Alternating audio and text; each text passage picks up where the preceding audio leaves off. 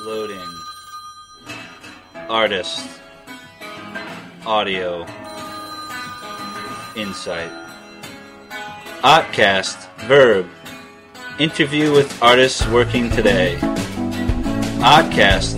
Noun. Insights into the work and process. Hello, and welcome to Ahtcast. I'm your host, Philip J. Mellon. Load in. Artist. Audio. Insight. We'll we'll we'll begin this uh, this party and uh, say welcome Sean Naftel to Ahtcast. Thanks, Phil. Appreciate it. Um, now it's nice to reconnect with you again after some time. Yeah, you too. Yeah, it's been a couple of years, huh? It has. Yeah, and um, so I guess we'll just see what you're up to and shoot away with the questions. Sounds great. All right. Shoot.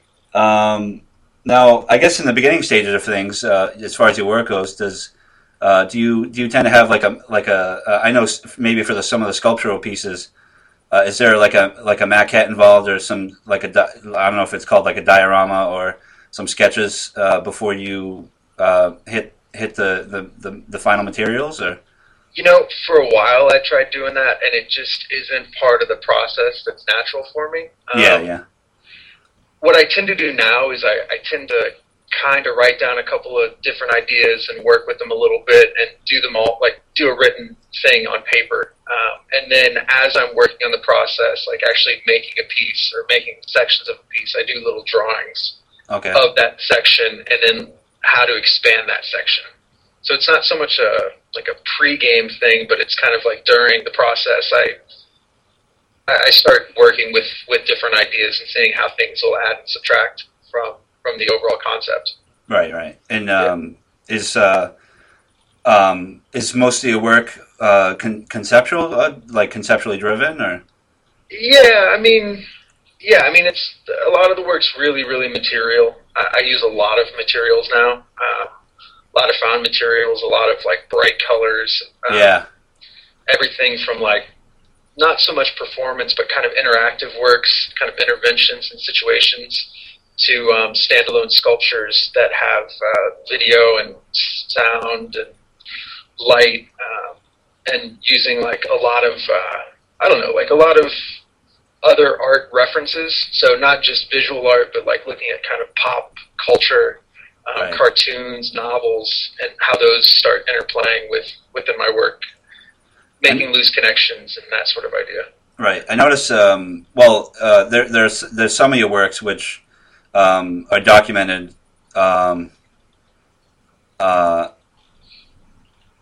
through through you know video means and but most of the the, the three dimensional work um, there seems to be or, or calling for an interaction with the viewer um, which I guess most art does but w- with yours it seems like a little bit more than than most uh, with sort of stand-ins in, in in some way where I feel like there's a lot of uh, chairs involved in some of your uh, three-dimensional pieces Yeah, And, it's um, turned into an odd obsession.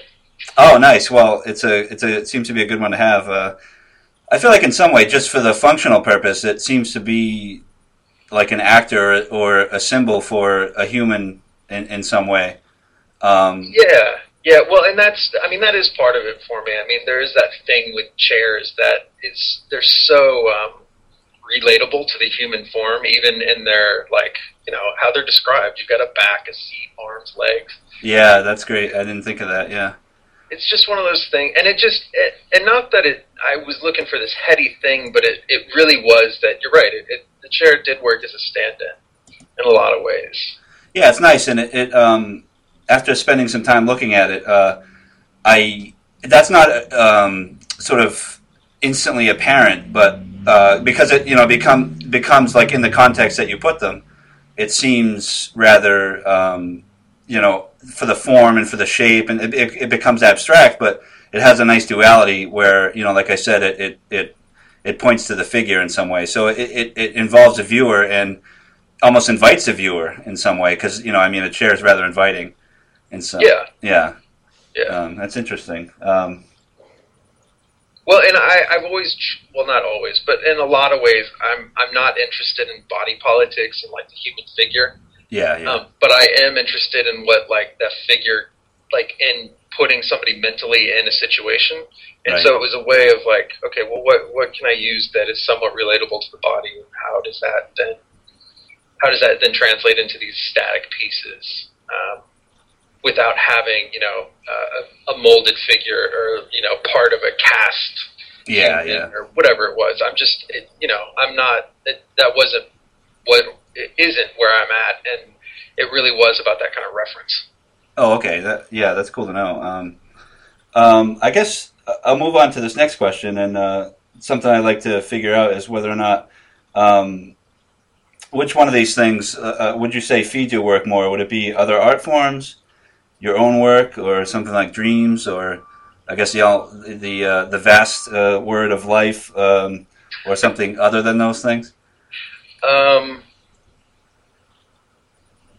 you know, I think it has to do a lot with looking at other work. I I have kind of a weird love hate relationship with other work. I, I get kind of bored with other people's work. Um, Right. Not that I'm bored with their ideas or what they're doing. I just I get so I really like making my own work, and I Yeah. like being kind of caught up in my own work. That I have a hard time going out and just looking at another person's work. Um, I tend to like assist other artists and collaborate with other artists, so that tends to be a really important part of my my solo process. Right. Um, I, I mean, I work with a collaborative partner on a regular basis. We go by the name Peacock, um, and so what he and I talk about do really kind of builds my my own individual studio practice. And um, I just got done working with this French artist, um, and you know his individual practice. Um, I did a lot of research stuff for him, and his individual practice. You know, it, it obviously it's going to affect what you do and how Yeah. you think, and you know, so it does kind of come down to, like you said, this like overall like umbrella of life, and the umbrella of life is, you know, it's what all of us are somewhat tainted by or influenced by or whatever. But for me, it really is like looking at like how my my interactions with other people um, become the important part of my development process when it, like creating bodies of work. Yeah, it seems um, you know the influence can be strong, especially uh, I think in some ways uh, this podcast may be the only uh, real collaboration other than some of the the theater work or the set designs that I've done. But um, yeah, I, I see that like the the influence of other artists and how they work or how they Yeah. relate to their own work, and, and it can really affect and and uh, enhance in some way like your own practice. Yeah, Yeah, it, it's. I mean, it wasn't something I realized until until right before I left um, Massachusetts and moved to Ireland. Um, right. That there was that thing that happened where I collaborated with um, Caroline Doherty, um, and it was trying for both of us. But I realized that there was something in that process that became very important. And Yeah. so while living in Ireland, I was searching out those types of those types of interactions. And now that I'm back in the states, I'm still continuously looking for you know, kind of collaboration, interaction with as many artists as humanly possible. Yeah. Um, it seems like you've had some luck with that. You've, you've done a lot of work with other artists. Yeah, Yeah. yeah. I mean, I did a piece. Um, I did a piece in Miami um, called "Free Art," uh, "Free Art Stand," and it was literally like a lemonade stand. Um, I worked with. I don't remember exactly how many artists, but over the two days of being in Miami during kind of like Art Fair Week, Art Basel, and all that stuff that happens down there, uh, I ended up giving away 500 pieces of artwork from wow. artists that were you know, still in college, and then some of them are, are represented by major galleries around the world. And you know, I was showing work from people in Brazil and uh, Slovakia and uh, the UK and all over the US, and we were just giving away pieces of artwork, and some of those pieces ended up going to like really amazing places. Right. Uh, we had some great. work go to the MoMA. Oh, wow. Yeah, I had work go to like you know little kids' rooms. It was great. Yeah, so yeah. it's really- you know, and it worked out well for me, and it worked out well for all these artists that I kind of collaborated with and asked them to donate work, and uh, yeah, it was a beautiful thing. yeah, that's cool. It's, so they ended up in many different venues, huh? Yeah, yeah, Yeah, that's great. Um, now, uh, I guess with um, now you you were in Ireland for some time, and, and now is that where you studied um, as well, or? Yeah, I got my master's there. Um, I went to a really, really, really small art college in Okay. a rural village in Ireland. Oh wow, Um, yeah, it's called the Burren College of Art, and it's just it's a very tiny place in a very tiny village. yeah. Is there something uh, sounds appealing about that? Just the Yeah, for interaction and things like that. yeah, yeah. It was interesting because um, I mean their whole shtick is that they give you time, space, and inspiration. And God, I you know I had loads of time because there's not a whole lot to do in a village of 200 people. And, right. uh, wow. you know, and there's loads of space. Um, and it was it was actually like trying to figure out, okay, is this space going to be the important thing? Like, am I gonna is my work going to start developing in this kind of weird way where um, I'm making you know work related to the landscape and this openness, or am I just going to use this openness as like a really good incubator for kind of internal ideas that I've been you know bumping around for a while and um, conversations I've been having, and that's what I did. I ended up using it as an incubator. Nice, yeah. Um, yeah, it's amazing what uh, different surroundings can do for the process. Yeah. Yeah. Um, no, I guess uh, in some way, um, uh, do you feel that art training is is uh, very important for an artist trying to develop ideas, or uh, Honestly, I have no idea. Oh, I, you know, I was I was looking at that when you when you it sent me these questions. I was staring at that question like I don't know. I mean, I went to seven different colleges, yeah, it's a big It question too. Yeah. loads of time. I wouldn't trade my my my education for anything in the world. I mean, for me, it's I don't know if it's about formal art training or just education in general that I find to be for myself so important. Like Yeah. it was never about like that the formalness of going from like step one to step two to step three and like then ending up with a degree and then going out. It was more about okay, well, what kind of what kind of knowledge can I gain from these situations that I'm throwing myself into, um, and how do I maximize that? I mean, I graduated with a ridiculous amount of credits because I went to a ridiculous amount of institutions. Right. Yeah.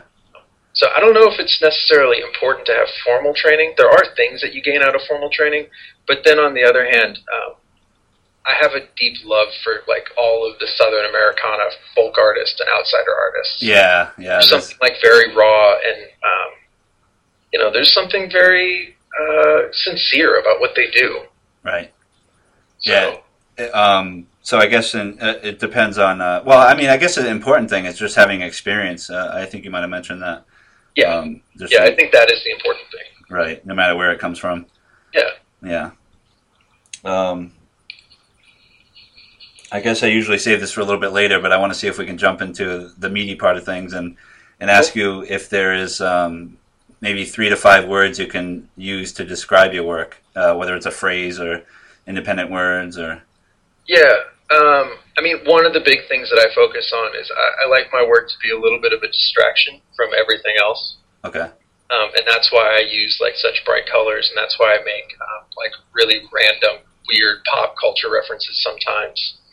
Um, I, I like the idea that there's this absurdity. Um, so probably absurd and distraction would be two of the big ones. Um, Okay. but that there's this like little absurdity that draws you away from all the things that are bouncing in your head. Right. Um, I think probably a word that would be key is found. Yeah. Yeah. probably found stroke appropriated. Um, I don't know which one would be more appropriate, but it's you know six of one, half dozen of the other. Okay. Um, but yeah, probably I think that it like absurd and found and distraction would probably be the three kind of key keywords to describe. Yeah, to as a foundation for my work. yeah. Um, the, the, absurd is a good word. I, I uh, that didn't come to me, but I, I think that's pretty close to, to what I was trying to get at with, with a response for myself. Uh, and and in some way, with um, with, with the amount of uh, there, there's an amount of tension involved in some of the like say some of the sculptures and the installations, and then yet um, within that there's a, a playful quality as well. Yeah. Um, Yeah, well, and I, it's the playful thing. That's where I feel like the distraction comes in. Okay. Uh, I want there to be that little bit of tension. I want there to be that like that space between, you know, point A and point B, um, that you're kind of floating in, and you're never quite. There's no release for it really, other than the fact that there's this playful thing happening. Right. Um, I've got a piece called Epic in Places, and that was part of the thing with that was that I wanted there to be this like crazy, weird tension and almost like a dialogue or a mini narrative happening, but the narrative is completely unclear and completely open.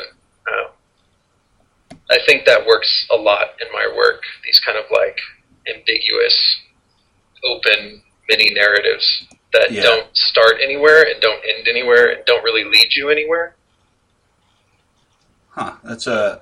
I, I feel like in some way there there is a, a bit of a grounding quality which is nice involved in some of the pieces, but it's very subtle. Um, you know, whether it's a chair like we were talking about earlier, or um, or you know, th- th- there's almost like a double tension it seems in that one, uh, the epic in places, where there there seems to be this tug of war in some way uh, between the chair and you know, and I don't mean to to make it representational in, in some way with, with, without um, you know to No. discredit, but yeah, it's um, it, it's a nice journey, like going over the the different imagery of your work. Yeah, well, thanks. You're welcome. Um, I guess uh, time for the romantic question. Cool. Uh, when do you feel like you fell in love with art, or when do you feel like you became an artist? Um, I don't know when I became an artist, but I grew up in art. My parents, um, I, my parents have always collected art, and both of my parents went through art programs when they were in college before they had me. Um, and so we always had loads of work around, and my dad worked at a university um, in a university art program, and so I spent a lot of my like my early childhood really in studios, uh, Okay. plopped on the ground with other kids playing with clay. Oh wow. So it's part of my it's part of my norm. okay. Um, I mean, my parents still collect work, and I think my dad, the last time I talked to him about it, they he counted up something like 618 pieces in the house. They could have a, a, show. yeah, yeah, they could have a couple. Um, That's true. you know, and and it was always it was different for me as opposed to my friends who had houses that had you know posters or um, things from Pier One. Instead of like a pot from Pier One, we had a pot from um, you know we had a, a, a piece from this ceramic artist named Dan Anderson. okay. Um, you know, I knew the people whose work were on the wall. Um, instead of having a poster of like a Southwest themed painting, we had um, a a drawing of a reclined nude. Um, Yeah, So wow. that all became part of my daily. Um, having loads of work and like almost visual uh, overload is part of my is part of my grounding and my basis. So. Yeah. Um, now, do you have, um, uh, as far as your your uh, uh, process and, and whatnot, do you feel, um, or would you like to bring up some artist names that maybe have been influential? Yeah, yeah. So uh, I think probably key to a lot of things, and kind of my first,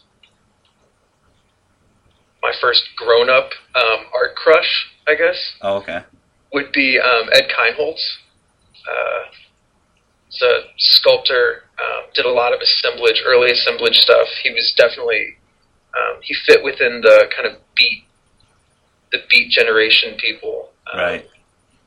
You know, California-based guys. So he was a big influence on like this idea of assembling things, um, and more contemporarily, people like Tom Sachs and how interactive and rough and ready his work is, and how like incredibly accessible a lot of his ideas are, and a lot of his and his work is even so accessible that like there are pieces that only truly work if you literally engage with them, like. Um, model car race or RC car racing, and Uh-huh. uh, I think there was a piece. One of his early pieces was a bong that you had to smoke out of, Oh, Uh, wow.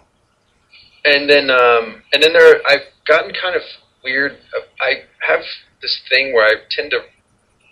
Not on purpose, but I tend to like a lot of Swiss artists. So there's a, an artist based in New York. He's Swiss, called Urs Fischer, and his work references a lot of like uh, a lot of studio, like what is art and what is the history of art and how is that then kind of relooked at, um, and uses a lot of kind of I don't know very accessible materials, um, but manipulated greatly. Right. Um, there's another guy named John uh, John. Let's see, I wrote it down. John Armleder.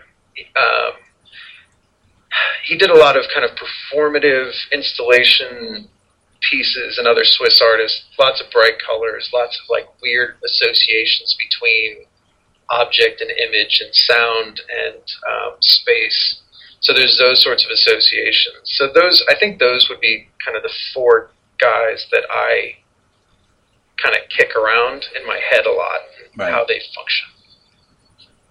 It, it it makes me think of um, you know I mean you were talking about the idea of found with with something created like from scratch you know on on on what what may be lying on on the studio floor or and coming together nicely in a, in, in a nice sort of uh, concert together.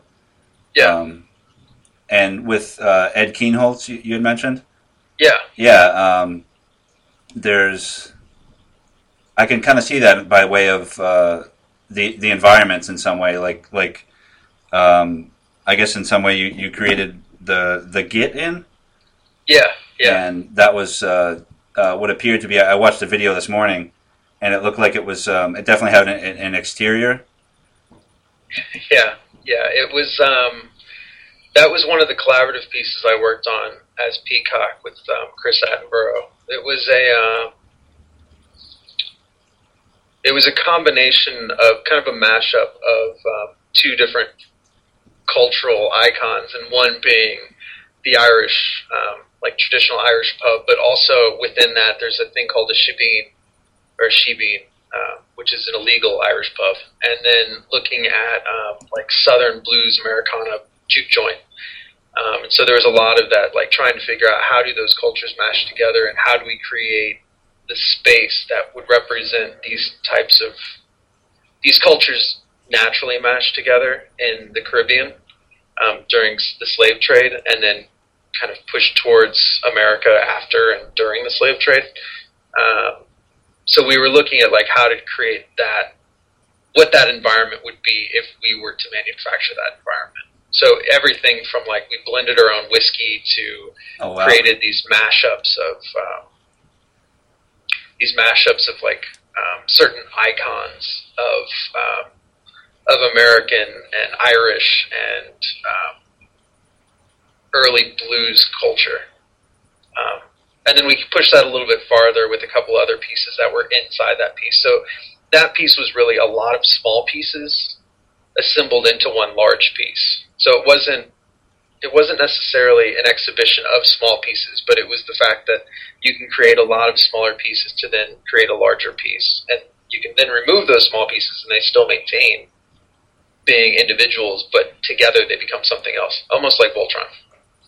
Right, great, uh, nice analogy there. um, Voltron tends to pop up a lot in um, my uh, references. Oh, great.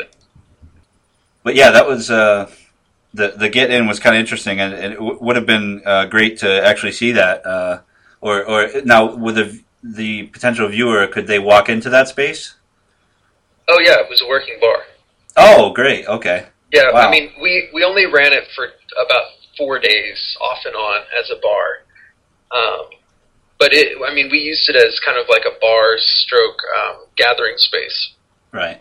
Um, we might be doing it again at some point, but you know, part of it was also. I mean, it, it functioned as a bar, and we would run it, and then we would keep all the crap that accumulated there. Oh, great. And then um, the next time that we did, you know, that we had a function there, we'd clean it all out and then start it over again. Um, Huh. With um, uh, with with the the objects and, and items in the the bar itself, the space itself. yeah, everything stayed. It was just that you know all the all the. I mean, what would happen after each one of the kind of each one of the parties or the nights, the happenings um, would go on. Um, you know, we'd leave all the cans and everything, and then come back a couple of days later, and we'd clean up all the cans, and then maybe we would do it again. Um, and we let it just kind of function naturally. So if people wanted to go in and like order pizza and come in and hang out in there, Right. sure, that's cool. You know, people could do that. Um, if they wanted to write on the wall, they wrote on the wall. Um, we really kind of let it be whatever it needed to be. Yeah. Oh, that's interesting. So you created a, a space for whatever whatever happens happens, and and and what, um, was there any other documentation besides the the video that that's found on the, the YouTube page? Yeah, so we've got we've got some photographic documentation of of just the structure itself on one of the websites, and then uh, actually the the night of the opening, I have um, I had set up a um, IP camera, an internet you know camera, and we recorded the entire night without anybody really knowing about it. Oh yeah, yeah. We had a surveillance camera, and so I've got about five to six hours worth of footage Oh wow. um, that I just I haven't rendered yet. So Yeah. So we might see that in the future. yeah, at some point, at some point. So I mean, a lot of the work that we that we do as Peacock is um, not a lot, but but a good bit of the work that we do as Peacock tends to be kind of taking taking a situation, say a pub or um, a fair, a barbecue, whatever it is, some sort of you know normal human experience, and we place it in in a place that's a bit foreign to it. Sean Naftel goes on to talk about his project with Peacock called Affair. So Affair was kind of the the second big.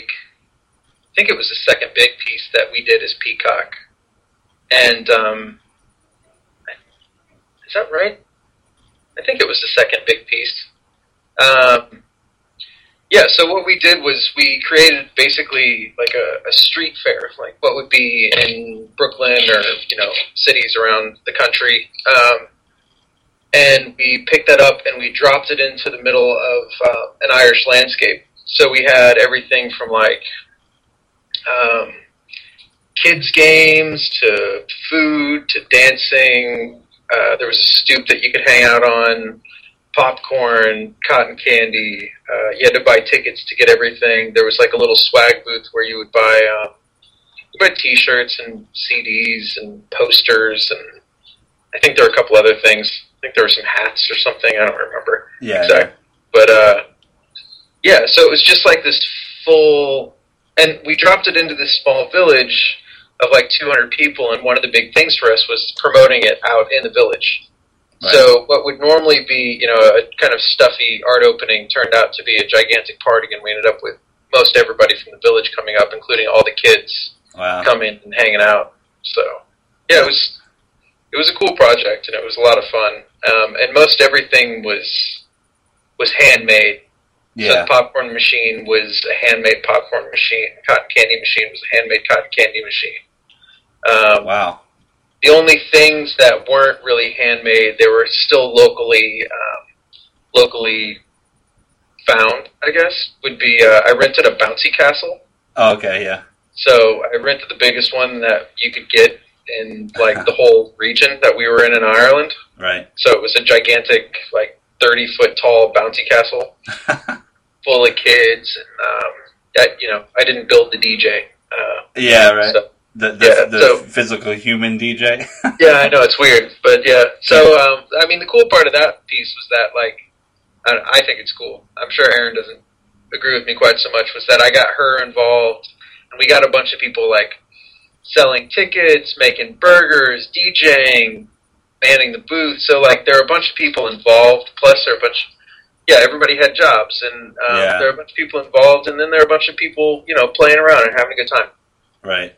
That sounds uh, pretty uh, spectacular. Yeah, amazing. Yeah, that's great. Um, uh, it's it's a wonder. I mean, you really involve yourself in a lot of different kind of projects. I mean, I mean, you know, to say, I mean, that that definitely takes art in in a sense, like outside of the studio and more of a community based, Yeah. you know, sort of uh, events and whatnot. Well, and part of the the deal with Peacock is that um, is that as Peacock, Chris and I are creating. We, we try to create situations. We call them projects or interventions, Yeah, but we try to create these kind of like situations that people that are activated by the uh, by the viewer, by the person involved in the process. So the Get In was a great piece as a thing, as an installation, but it was an amazing piece once we had people packed in there, like drawing on the walls, playing Yeah. cards, drinking, eating, you know, listening to music, making out. Um, the affair was the same way. Like it was only, it was a great big thing, but it was only a amazing great thing once people were involved. We made another piece in Baltimore City that was a like a movie studio, like a little tiny shooting studio for independent filmmakers. We had ten filmmakers filming during an art fair there, and uh, you know the art fair was three hundred fifty thousand people for three days, and it worked out amazing. Like you know we had people interview our filmmakers were interviewing people in the fair and then they were coming in and they were editing in a little suite that we made. And then we were outputting those so that everybody in the fair could see what these films were. And you know it's all about this interaction and this like kind of instigation of a new you know taking something and then putting it in the wrong place almost like picking up a shooting studio putting it in the middle of an art fair uh, yeah, yeah. taking a block party and putting it in a field, taking a pub and putting it in a gallery. So there's all this kind of like, how does the space, how do you create a new space to relate to uh, a location that it wouldn't normally have relation to? Right. So that's kind of one of the philosophies of Peacock in some. In Yeah. some- yeah. The other one is to kind of f- around. So nice. Um, now, I know you mentioned um, something about, um uh, you know, like with the get in, you had done some surveillance, or, or I don't know if that's the right word, but uh, just some some camera uh, recording, some video Yeah. recording, and um, now on the other side of things, like as far as um, more more directly linked to your studio practice or otherwise, uh, do you use any other kind of technology in your work? Um, yeah, I mean, I uh, I've done some video work. Um, I use a lot of appropriated video when I do video work normally, um, and appropriated sound or sound that's the. I did a piece that was a layering of Alex, like taking this name Alex, actually just looking at names in general. And I picked Alex because it was the name that kept popping up into my head. So trying to figure out how that name kind of runs uh, like through my personal history, and Okay. then taking those key Alexes that I remember. So I took Alex from The Last Starfighter Okay. um, and removed him from every frame of that movie. Wow. So I cut something like the movie into 600 or 800 frames and removed him from every shot. Um, and then I took out all the audio, and then the audio I plugged in was all of Alex from A Clockwork Orange. It was all his dialogue and monologue from the book. And then that was then read by um, an English voice program based on uh, this English guy that I knew while I was in Ireland. So it was like my childhood was Last Starfighter, my adolescence was Clockwork Orange, and then my current state was being in Europe and being around all these Europeans. So I kind of mashed those together. Wow. Um, but then, like, I do use, I, I, I kind of build random websites off and on um, that are pieces of artwork. I have a website that's nonsuchwebsite.info, and it's, Oh, okay. uh, it's just like a, it's a rolling landscape. And that's all it is. Like you go to that website and it's a landscape that you scroll across and if you I don't remember how long it is. If you print it out, it's something like 85 feet long. Wow. So it's Uh, a horizontally based then. Yeah, Oh, that's cool. yeah. Um, so, yeah, I mean, I, I do use a lot of technology stuff in my work, and I but I would not say I'm a media-based artist. You wouldn't not say it? No, I, I would. I, I'm not a media-based Oh, artist. okay, okay, yeah, yeah, Yeah. yeah. Because uh, I, I guess up until now, I, I just definitely considered you a studio artist in some way. You know, if that makes sense. You know, based Yeah. on the sculptures and whatnot. So that, that's Yeah. cool to know. Um, and what was that website again? The the Um, it's nonesuchwebsite.info. oh, okay, thank you. Yeah. I think I just sent it to you actually. Oh, okay, great. Um, And there is a link from my website to it. So, I mean, and the other thing, like with my website, I kind of consider my website another piece, sorta. right. Um, I, and this goes back to Peacock. Like we've loosely been trying to figure out, like, okay, well, what is art, and you know, what parts of your like just day day to day living become pieces of artwork. So, like, you know, that's already been looked at by people like Joseph Beuys or Orlan or um, there's another person I can't think of their name right now that's doing it currently. But these are people that have like my life is art and my art is life and blah blah blah blah blah. But instead of like everything being art, well, what little parts of my day to day still count as artwork? So my little part of my day to day that counts as art is my website. Um, so I made that kind of like a micro piece that then houses other pieces of artwork. Right. And so in some way, it's it's an active piece of artwork that is is um, alive and well, even if you're not uh, Yeah. tinkering with it or accessing it yourself. It's, it's Yeah. there for others. Yeah. Oh, that's cool. Um, and the website really goes back to the way that my personal studio work is going. Like, I create a lot of small pieces, and I want those small pieces to be able to work individually as a piece. Right. But then I want you to be able to take four or five of those pieces and put them all in one space and have them as an installation. So that would be a new piece. Right. Yeah, I think you had mentioned that with the Git in. That's kind of how Yeah. it was assembled. Yeah. Yeah. Same idea. Yeah. Um, Yeah. Now, uh, you touched upon it a little bit. My next question was going to be about what do you think the internet has done to art uh, for promotion or presence, or I guess for better or for worse? Um, you know, it, it means that you can find a lot more Yeah. And that's a big thing for me.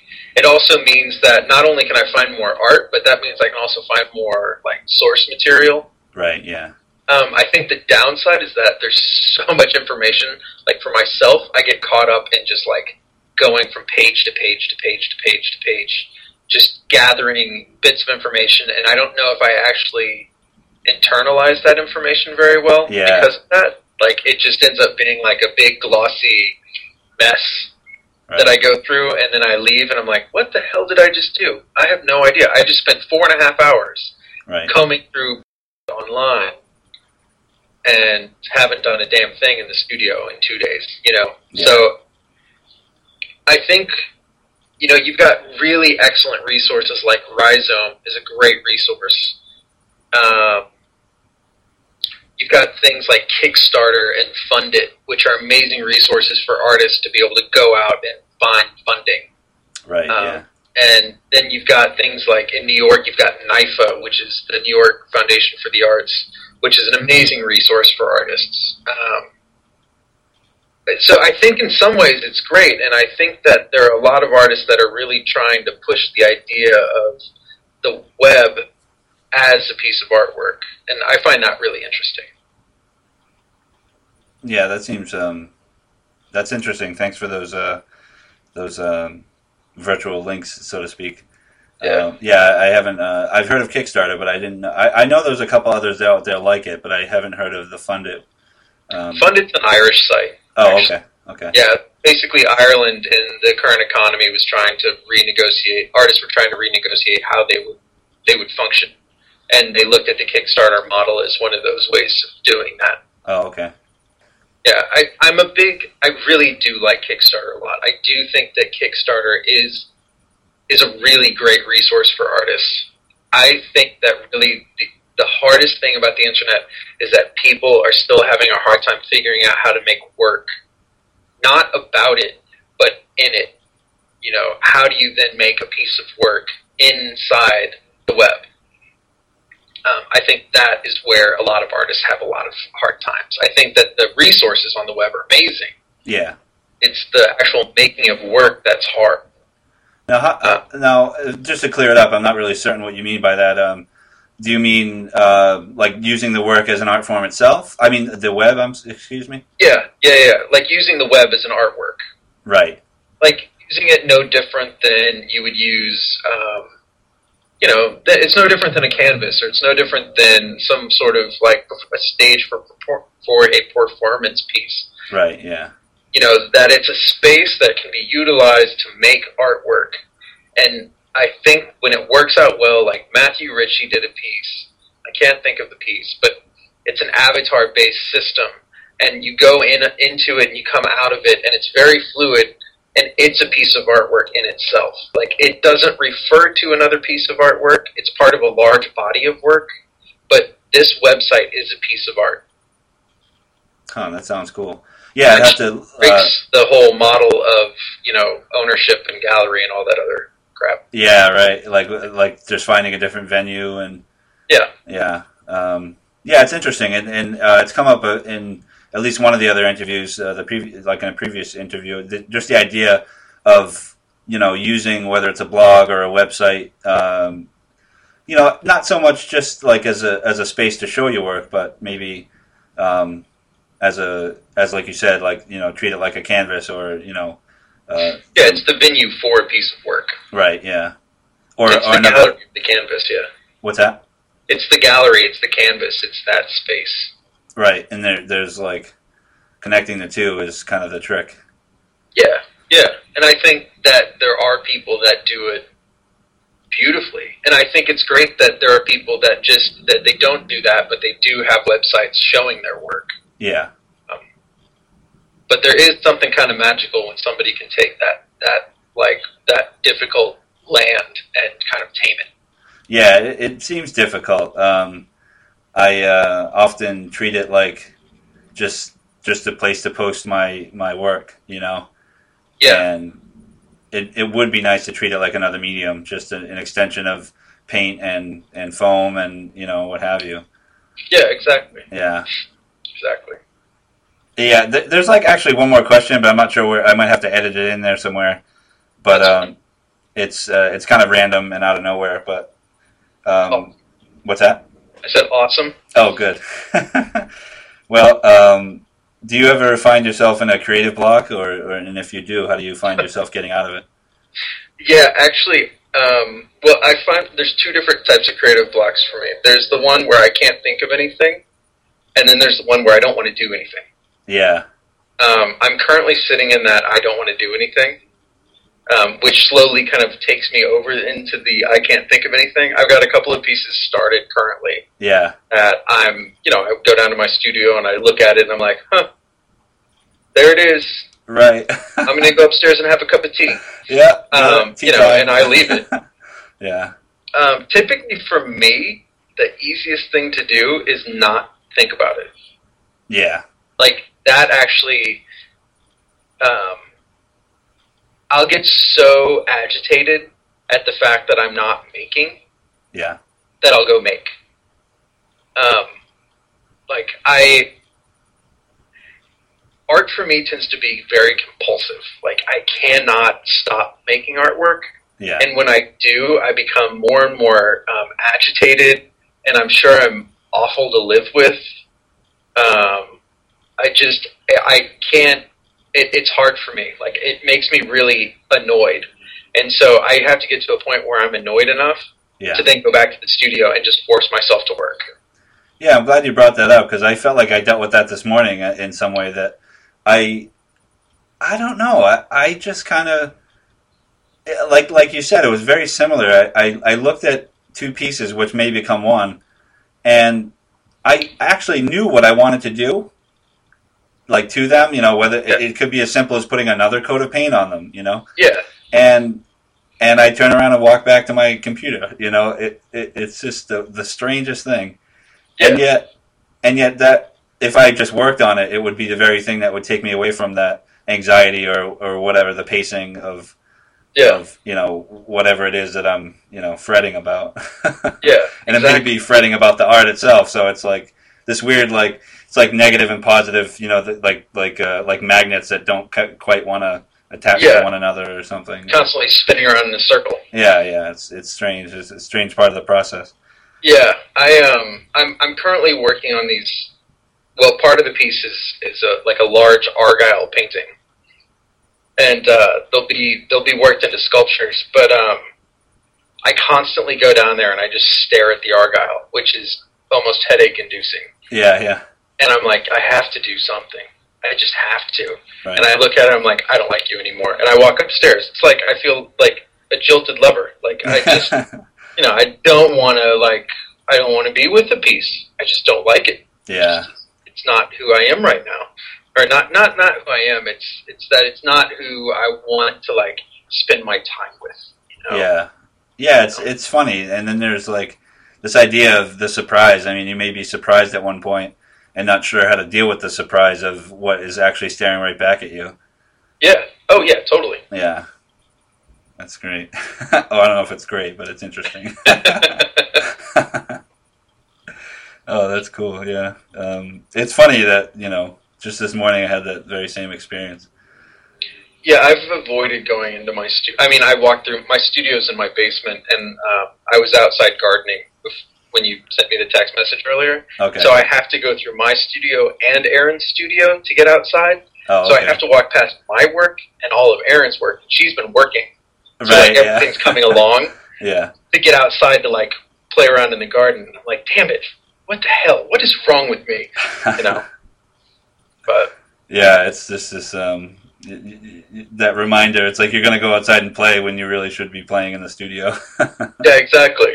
Yeah, well, and you know that's how I always treat the studio. I never really treat it serious. yeah, even with the Peacock stuff, the the whole idea with the way that Chris and I come up with our ideas is that every idea so far has literally come up while drinking.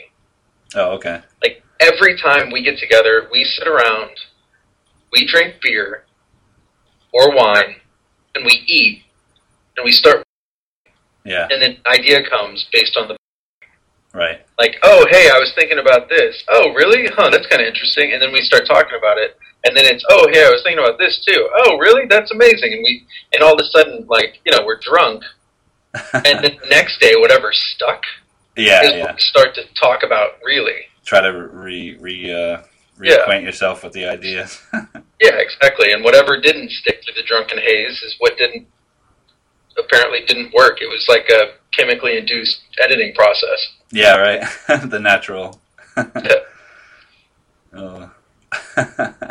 That's great. This is uh, this last part of the interview has been really great just to get into the some of the uh, the behind the scenes part of the process uh, of of making art. Yeah. Let me just thank you, Sean Naftel, for uh, talking with me on Ahtcast. Yeah, you got it, Phil. It was great. Thanks. Yeah, and just one one more time, if you um, wouldn't mind, your your um, URL, your web address is seannaftel.com. It is. Yep. All right. Again, thank you. You got it.